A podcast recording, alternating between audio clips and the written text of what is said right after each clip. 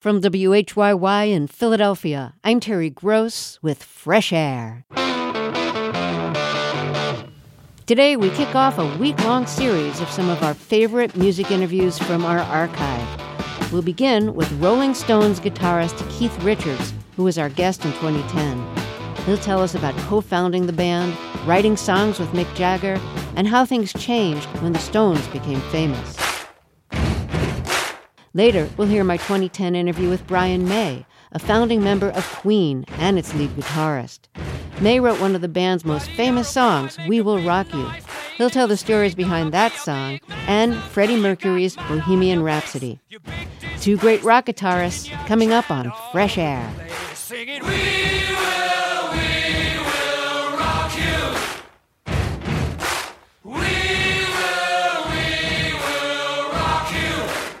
Today we begin a week-long series featuring a few of our favorite music interviews from our archive. Jay-Z, Lizzo, Roseanne Cash, Smokey Robinson, and Pete Seeger are just some of the people in the series. To start it off, we have the interview I recorded with Keith Richards, a founding member of the Rolling Stones who is still the band's guitarist. He co-wrote much of the Stones' classic repertoire with Mick Jagger, including Satisfaction, Let's Spend the Night Together, Get Off My Cloud, Gimme Shelter, Sympathy for the Devil, and Beast of Burden.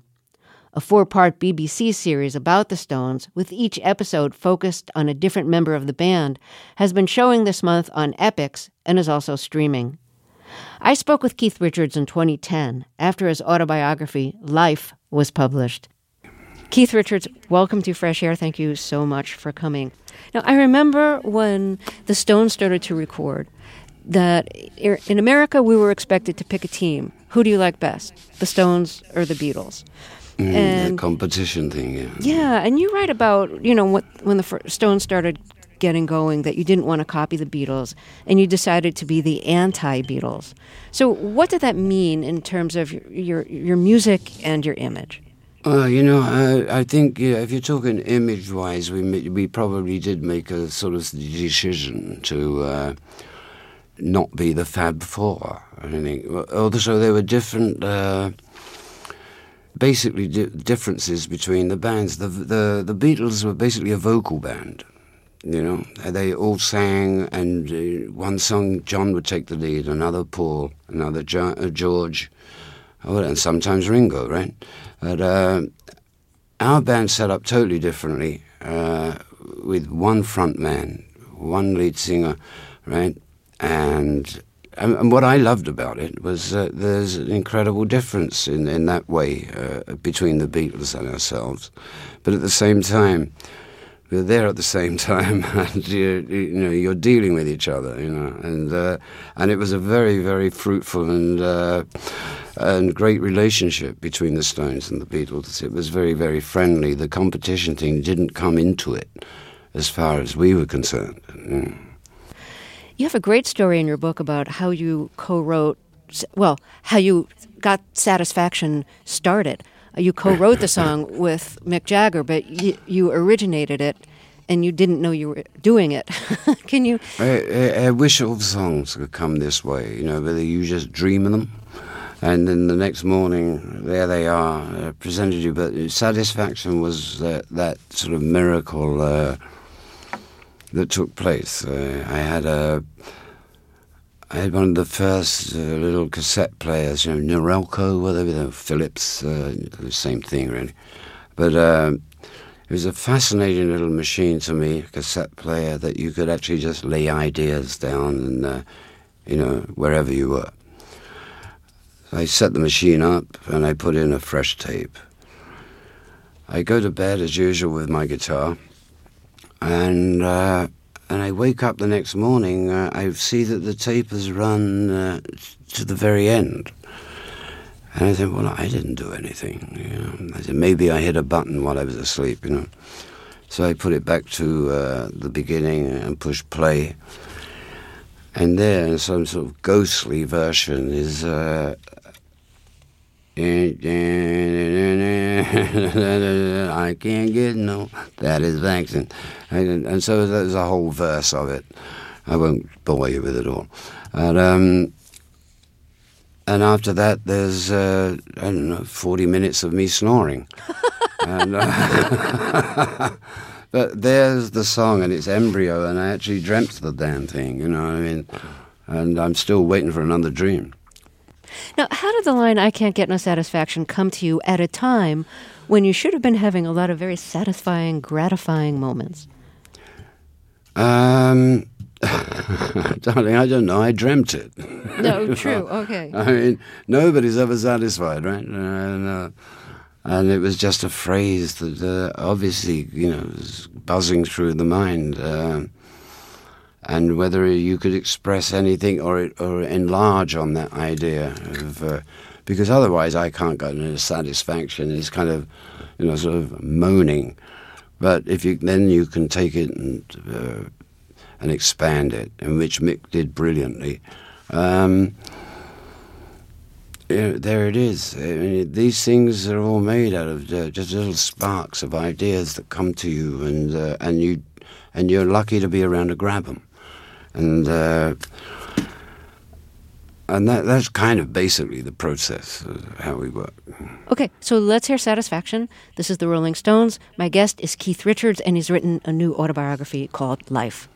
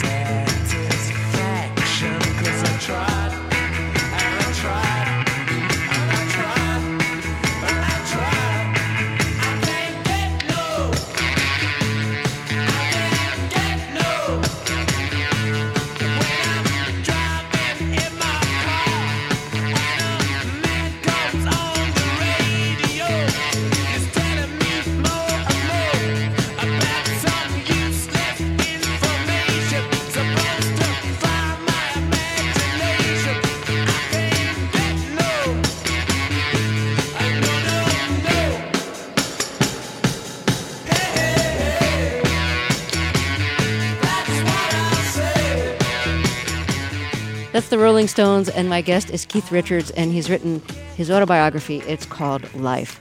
Now, that cassette that you mentioned that y- you used to mm-hmm. write down the the idea for Satisfaction in the middle of the night, that so oh, surprised yeah. you when you played it back in the morning, that cassette, or one just like it, uh, was also really helpful to you in coming up with a kind of transformative guitar sound. Would you describe how you would plug your acoustic guitar in motel rooms into a cassette machine? Yeah. I'll, yes, no, that's a good question. You know, I'll try, because there I am. I now have my hands on the best amplifiers in the world and the best guitars, but I'm trying to translate another sound in my head that I can't find through conventional means. Um, I was at the time, I, was finding, I, I always play a lot of acoustic guitar. And the cassette machine gave it, in those days, before they uh, had things on them called governors, which mean that you could not overload the machinery. Uh, I would just shove the acoustic guitar and, and use, basically, I would use the cassette player as, as an amplifier, basically. Uh, and overload the acoustic guitar so it becomes an electric guitar. But at the same time, you see, you still have that feel of an acoustic, which is totally different to an electric. So I'm, and I'm still looking for the perfect uh, uh, example of this, but I'm going to keep going, you know.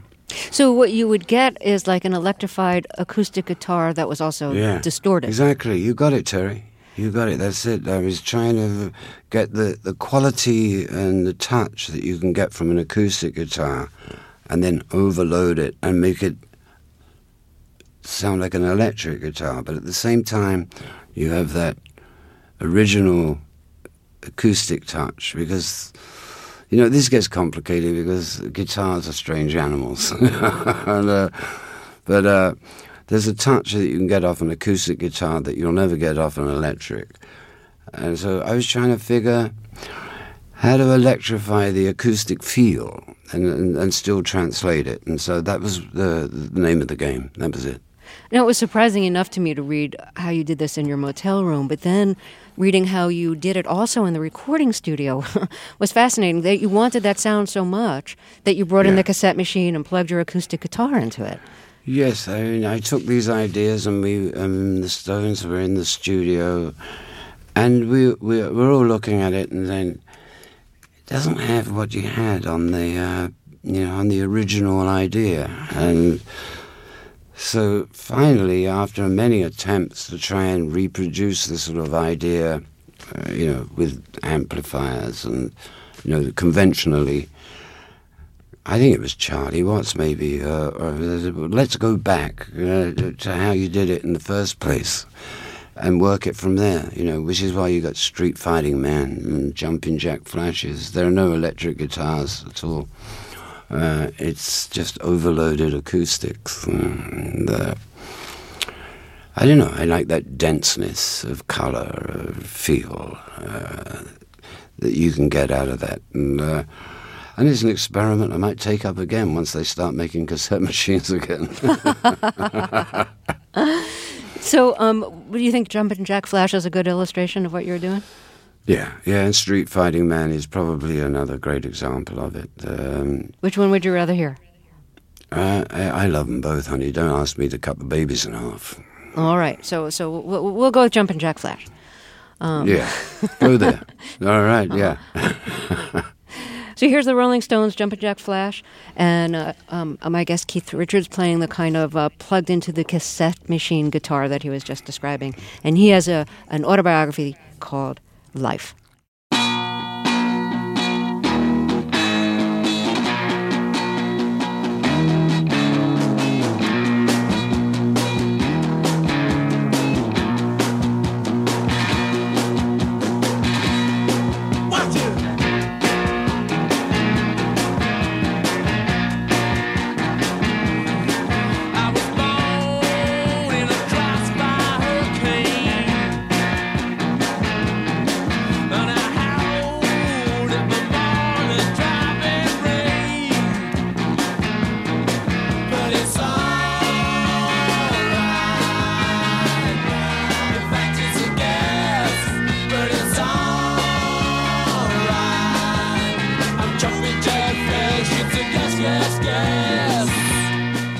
Are the songs that you describe as anti-girl songs that the Stones did, like Stupid Girl, Under My Thumb, Out of Time, Yesterday's Papers.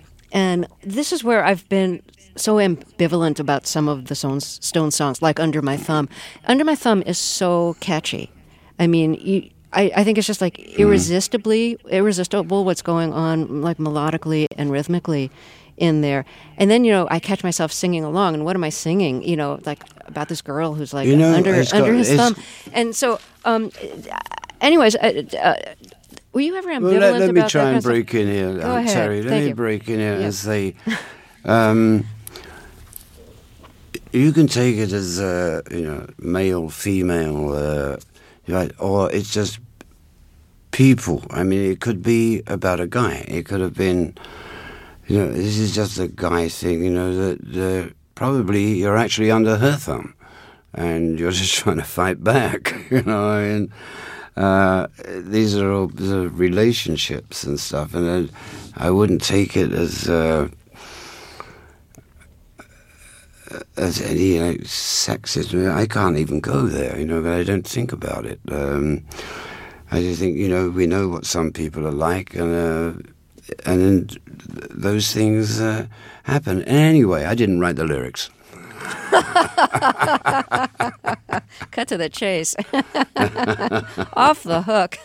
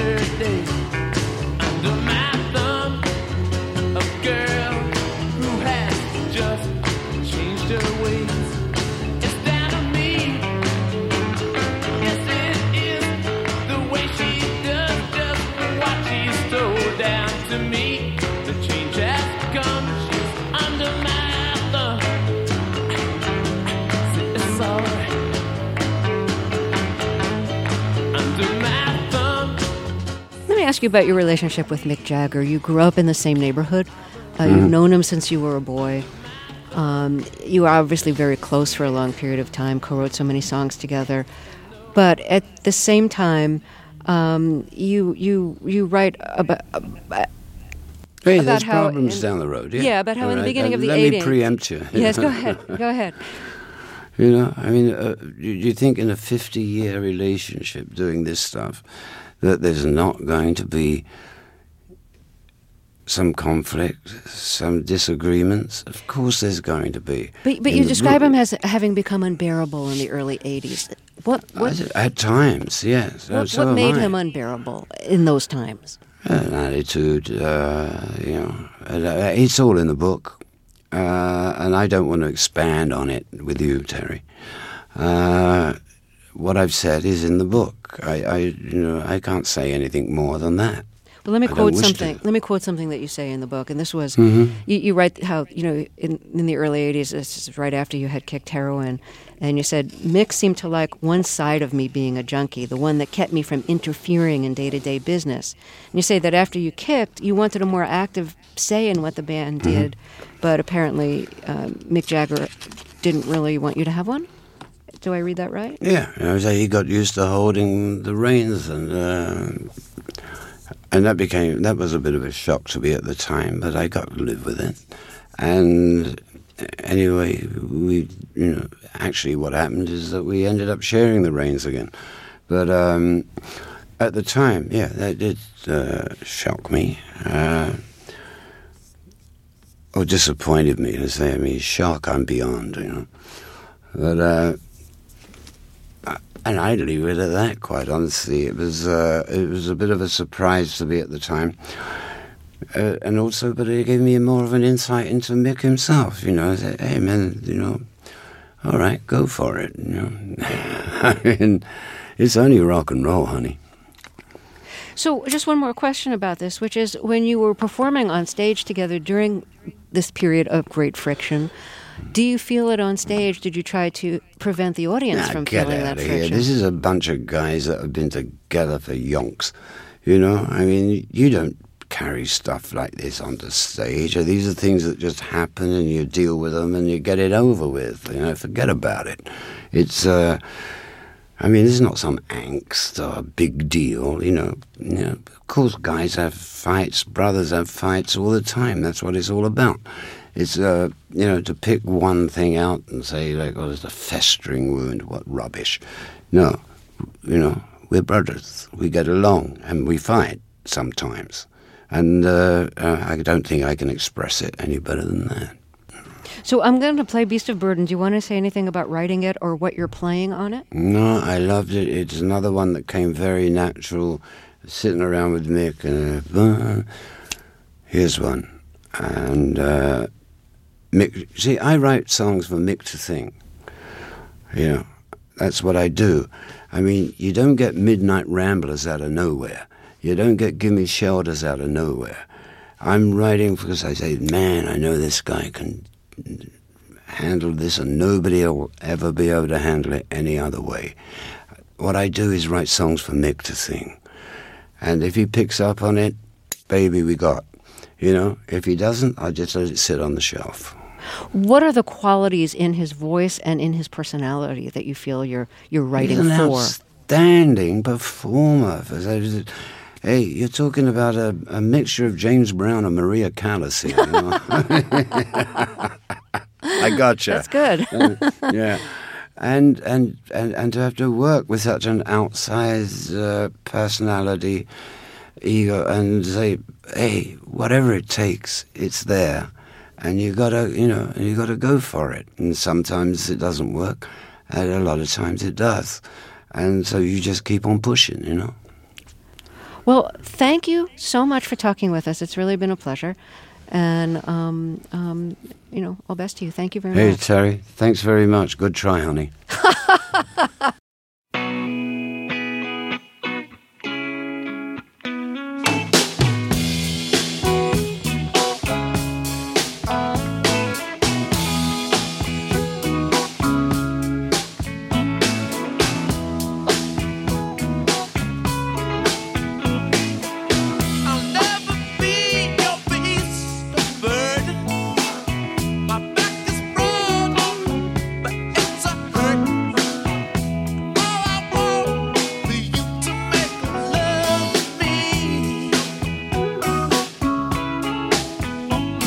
My interview with Keith Richards was recorded in twenty ten, after the publication of his autobiography, Life.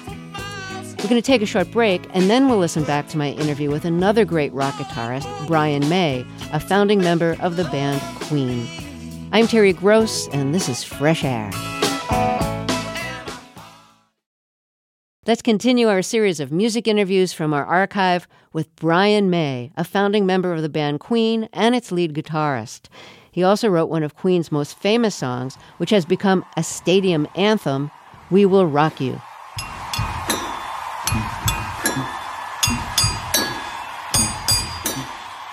That's not the band Queen. It's the Queen, Queen Elizabeth. As part of her recent Platinum Jubilee, she made a video of her tapping her spoon on a teacup to Queen's famous rhythm. Then the band Queen performed a concert outside Buckingham Palace to a huge crowd. When they played We Will Rock You, the Royal Marine drummers kicked it off.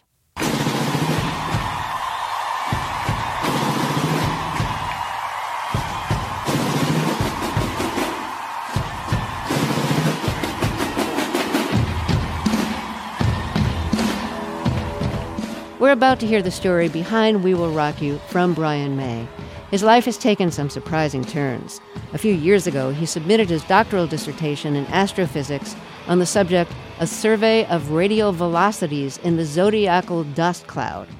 He's now Doctor May. In two thousand seven, he was awarded an honorary fellowship at Liverpool John Moores University in England. When I spoke with May in twenty ten, we talked about the band, its lead singer Freddie Mercury, who died in nineteen ninety-one, and the music.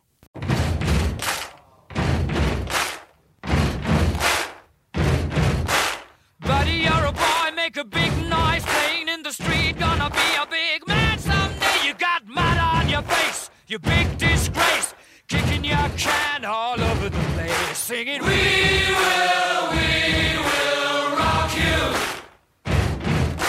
We will, we will rock you.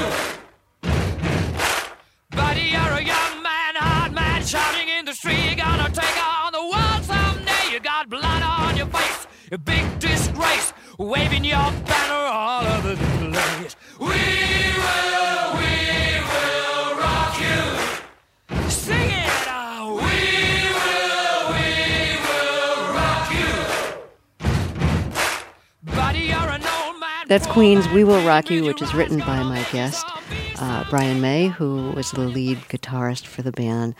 Um, so what what inspired that song? I mean, it's been played at so many sports stadiums mm. over the decades.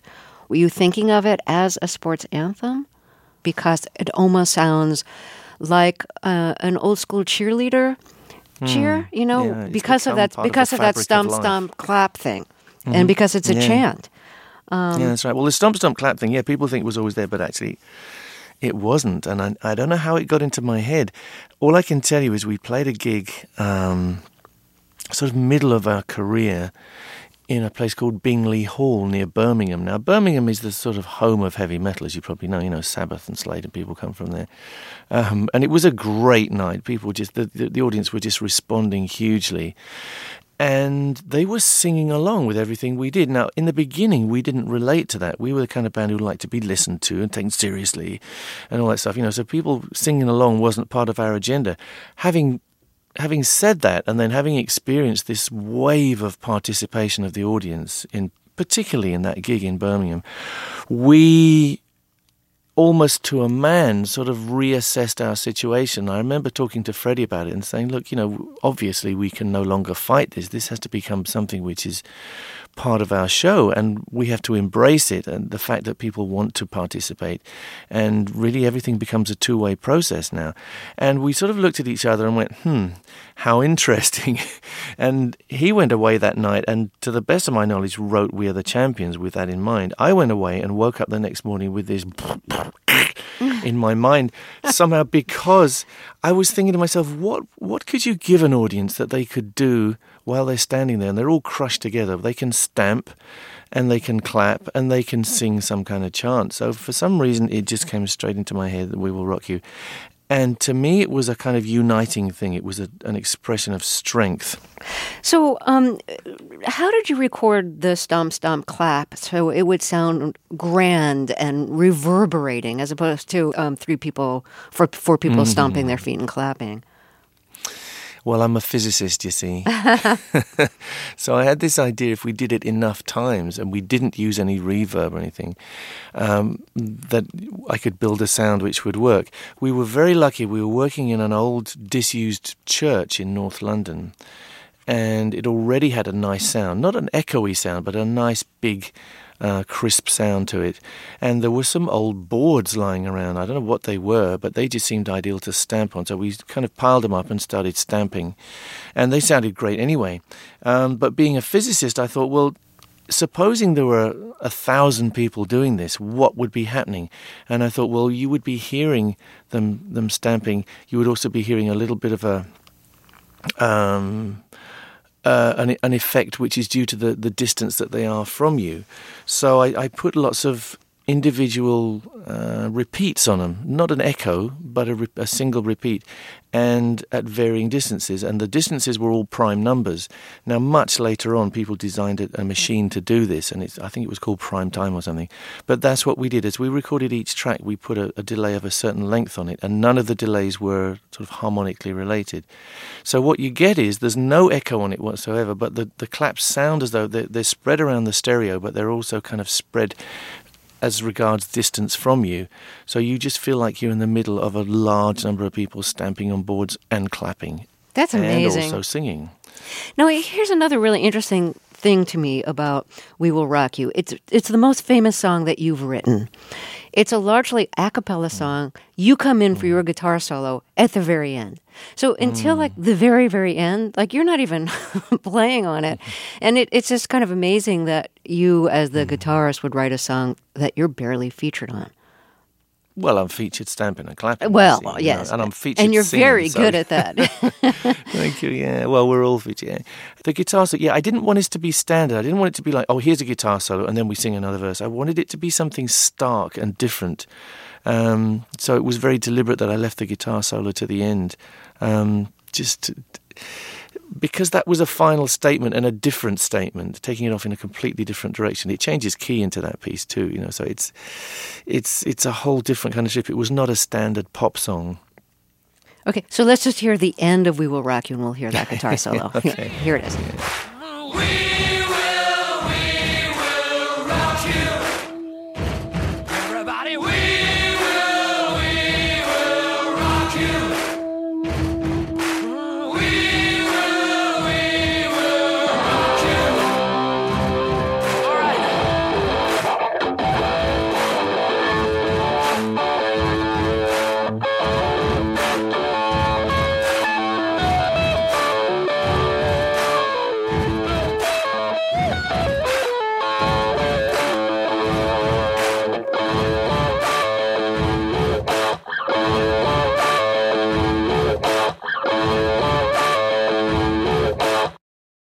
So that's the end of We Will Rock You, written by my guest, uh, guitarist and singer and songwriter Brian May, who w- was one of the founding members of, of Queen.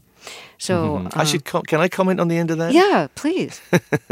Interesting that you play the end of the um, of the song. You can hear the guitar waiting in the wings.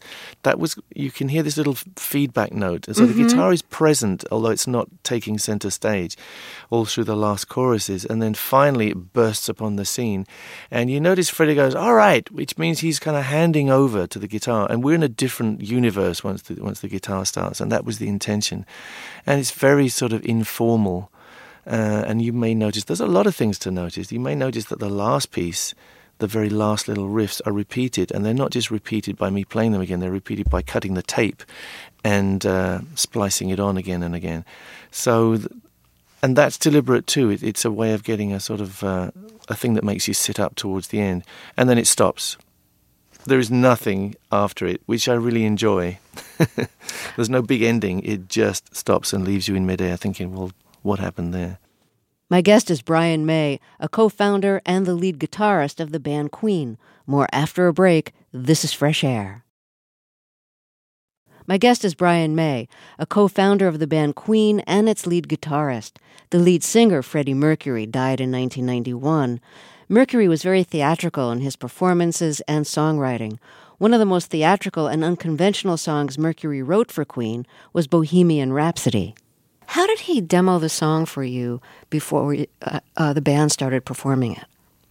He sat down at the piano and do do do do do do do do do do do, and um, and he said, and and here's a bit where everything stops and there's an a cappella bit and then we come back in again.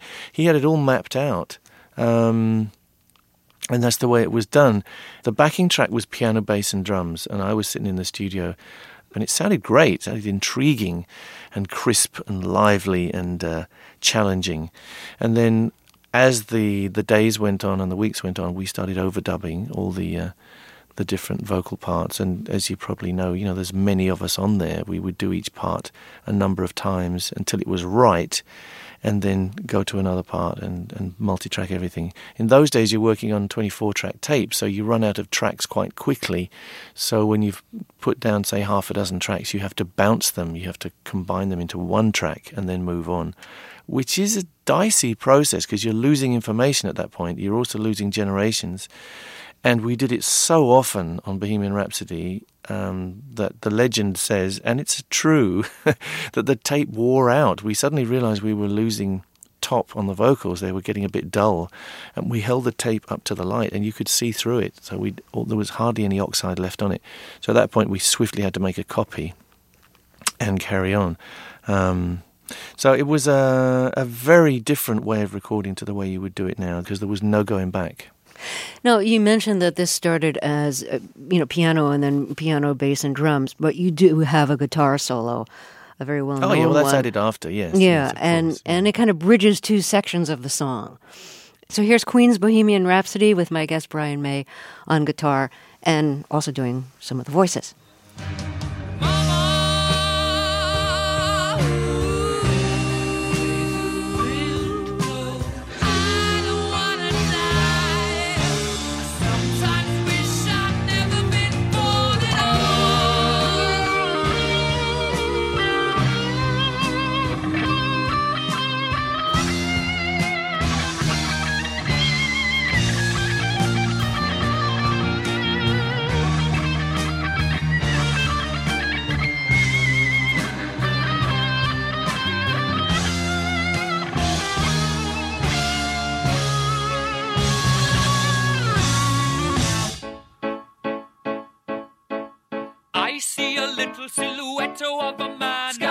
Scaramouche, will you do the fandango? Thunderbolt and lightning, very, very frightening me. Galileo, Galileo, Galileo Figaro. Magnifico! I'm just a poor boy, nobody loves me. He's just a poor boy from a poor family. Spare him his life from this monstrosity. Easy come, easy go, will you let me go? Bismillah, no, we will not let you go. Let him go! Bismillah, we will not let you go. Let him go! Bismillah, we will not let you go. Let me go! So that's Queen's Bohemian Rhapsody with uh, featuring my guest Brian May on guitar. Um, so let me just play you one thing that I'm sure you're familiar with. Here it comes. I think we'll go with a little Bohemian Rhapsody, gentlemen. Good call.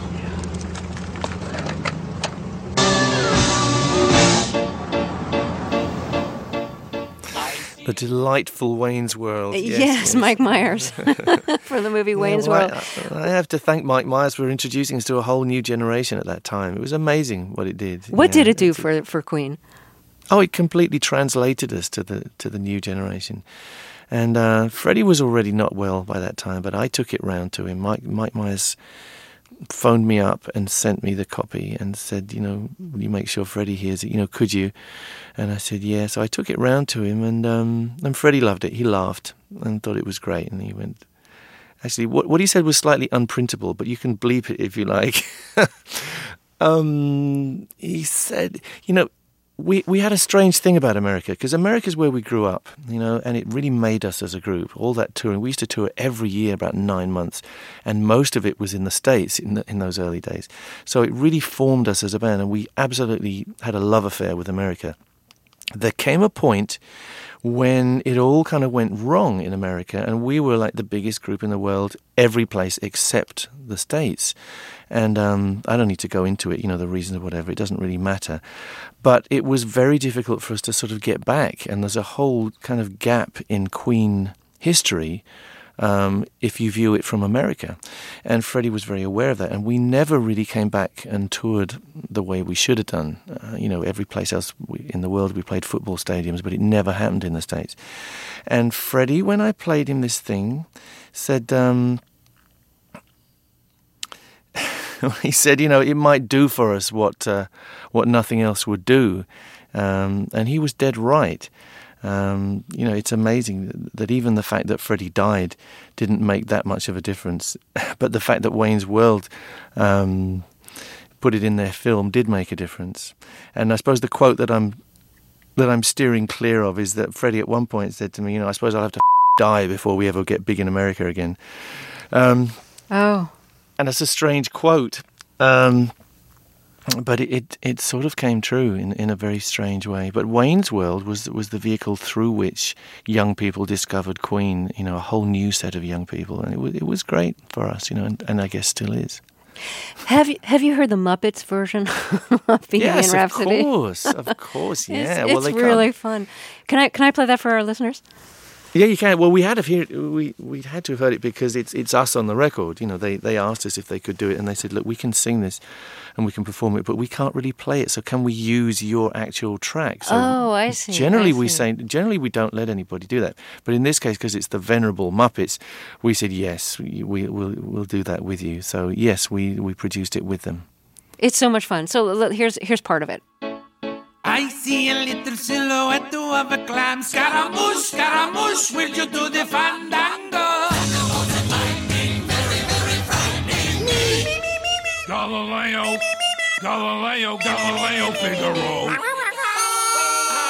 I'm just a poor boy, nobody loves me. He's just a poor boy from a poor family, sparing his life from this monstrosity. No, no, no. Easy come, easy go, will you let me go? No, no, no. Let me throw. No, no, no. They will not let you throw. Let me blow. No, no, no. They will not let you blow. Let me jaw. Do not like your jokes. Let me jaw. Do not like your jokes. Let me jaw. No, no, no, no, no, no. Bernigini, Bernigini. Mamma mia, let me go. Does anyone know if there is a part for me? For me, for me.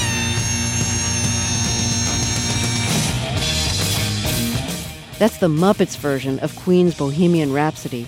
We'll talk more with Queen's lead guitarist, Brian May, after a break. This is Fresh Air. So um, let me ask you about the name of the band, Queen. How did you feel about giving it that name?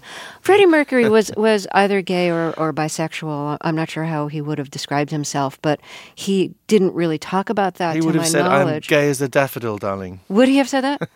He did say that. In Would he have said that in public? He did say that in public. Freddie was not one to mince his words. so, so, But, but um, the, the name of the band? We're How do I feel about it? Oh, well, Terry, this is also such, no, you know, and I guess like this is such a long way, you know. But this is also the real, like, there's so many homophobic hard rock fans. There were in the seventies and eighties. How do they feel about Freddie? Well, you know, it's it's strange. I think it was a sort of an undiscussed thing for, for such a long time, you know. And really, you know, the truth of the matter is nobody should care. Why should anybody care what sort of sexual persuasion people have? You know, he never hid the fact that he was. Um, He was turned on by men instead of by women. But strange enough, I don't think it was always the case, because I used to, you know, in the early days, we used to share rooms. So I know who Freddie slept with in the early days, and they weren't men. so, um, so, but I think it, it sort of gradually changed, and I have no idea how these things work. But um, it wasn't really anybody's business but his. But I remember doing a promo tour for this song that we did, which was called I Want to Break Free. Now, we made a video for that, which was a pastiche of uh, an English soap called Coronation Street, and we dressed up as the characters in that soap, and they were female characters. So we're dressing up as, as girls, as women, and we had a fantastic laugh doing it. It was hilarious to do it. And uh, all around the world, people laughed and they got the joke and they, they sort of understood it. I remember being on the promo tour in the Midwest of America and people's faces turning ashen, and they they would say, no, we can't play this. We can't possibly play this. You know, it looks homosexual. And I went, so?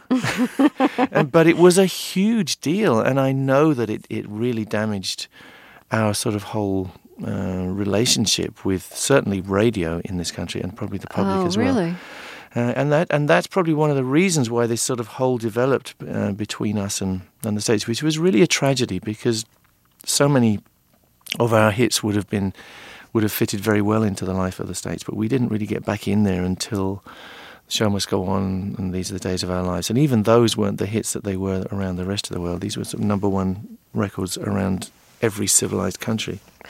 Let me get to some um, more recent developments uh, in, in mm. your life. Uh, um, just a, a few years ago, you got your PhD in a subject that you had been pursuing before Queen, and that's astrophysics. You have an astrophysics right. book that you co-wrote uh, yep. recently. And um, um, it's called Bang, The yeah. Complete History of the Universe. So it's interesting for me to think about you going back to the university Uh, after you'd become such a, a star. Of course, when you're getting your PhD, it's not like you're sitting in a large lecture class with people, but... Um, well, it, basically it is, you know. Yeah, I didn't do that many lectures, but basically you're, you're abandoning your uh, status outside and you're going back and you're being a student. It was tough. You're having to be very much subservient to the system again, you know, and, and you forget how hard that is after you've left school and university, you know, to go back into that system where you're ju- you're constantly judged and um, you're you're assessed as as you go along, um, and you, you do a piece of work which you're proud of, and then somebody goes, well, yeah, but can you go back and do it again and do this and this and this? It it was tough, I'd say, but I, I didn't want to be treated any different from any other student. I wanted this PhD to be real, and it was. You know, they didn't make it easy on me. Uh, and I never wanted that. But it was worth it. I'm I'm happy that I got the PhD. You, you wrote your thesis on a survey of radical velocities in the zodiacal dust cloud. I don't really yeah, know radi- what any of that means. It's a survey of radial velocities in, in the zodiacal Oh, dust radial. Cloud, yeah. I, I I wrote it as radical velocities. I still don't know it what it means. It could be radical.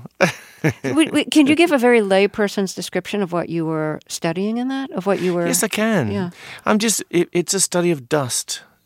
As simple as that. It's dust, in this case, in the solar system. So we're actually surrounded by it. The Earth moves through a cloud of dust constantly, and a lot of it comes down to Earth. Um, and my experiment was, was to try and find out the motions of that dust, trying to figure out where it's going, what it's doing, where it came from, and what it means in terms of the creation of the solar system. Um, the way I studied them was through Doppler shifts. And a Doppler shift is, is a shift of frequency that you experience due to motion. The best way, the best analogy you can give is a police siren. If you're listening to a police car coming towards you, it goes dee dee dee dee dee dee. But as it goes past you, it goes dee dee dee dee dee dee dee dee dee. It goes down, yeah, that's and that's true, a Doppler shift. Yeah, that that's because the, the, the waves are stretching out as this police car passes you, and it and it, it changes from coming towards you to going away from you. Now the same kind of thing happens with light. So I was looking at Doppler shifts in light due to the motions of the dust. So, and from that, you can infer how they how they how they're moving. So yeah. So what were the larger implications of what you were looking at? Ha ha! It's a good question. Um, the larger implications are: where did it come from, and was it part of the creation of the universe, or is it being created now? The dust. Um, the, the dust. Mm-hmm. Yeah, and, and in fact, it, all of the above is true. Really, you know, a certain amount of dust is created in every event in in the universe, and, and particularly in supernovae. Uh, a lot of dust is put out. And we, human beings, and all animals and all plants and everything on the earth are made of the dust that has come out of supernovae. Now, that's not something that I discovered, but that's that's a fact. Uh, so when Joni Mitchell said, "We are stardust, we are golden," mm. she was right. We are stardust, and I find that quite an amazing thing to think about. The material of our body did come from the insides of stars. It was made in the insides of stars. Well, Brian May, it's been such a pleasure to have you. Thank you so much for talking with Thank us. Thank you. It's I really a pleasure, appreciate Terry. It. Brian May is a founding member of the band Queen and its lead guitarist. tomorrow on Fresh Air, as we continue our week-long series featuring some of our favorite music interviews from the archive, we'll hear several interviews I recorded over the years with the late Charlie Hayden. He's one of the most important bass players in jazz history. He got his start when he was a little child, singing on his family's country music radio show. He became famous as a member of the original Ornette Coleman Quartet, which led a musical revolution in the late fifties and early sixties. I hope you'll join us.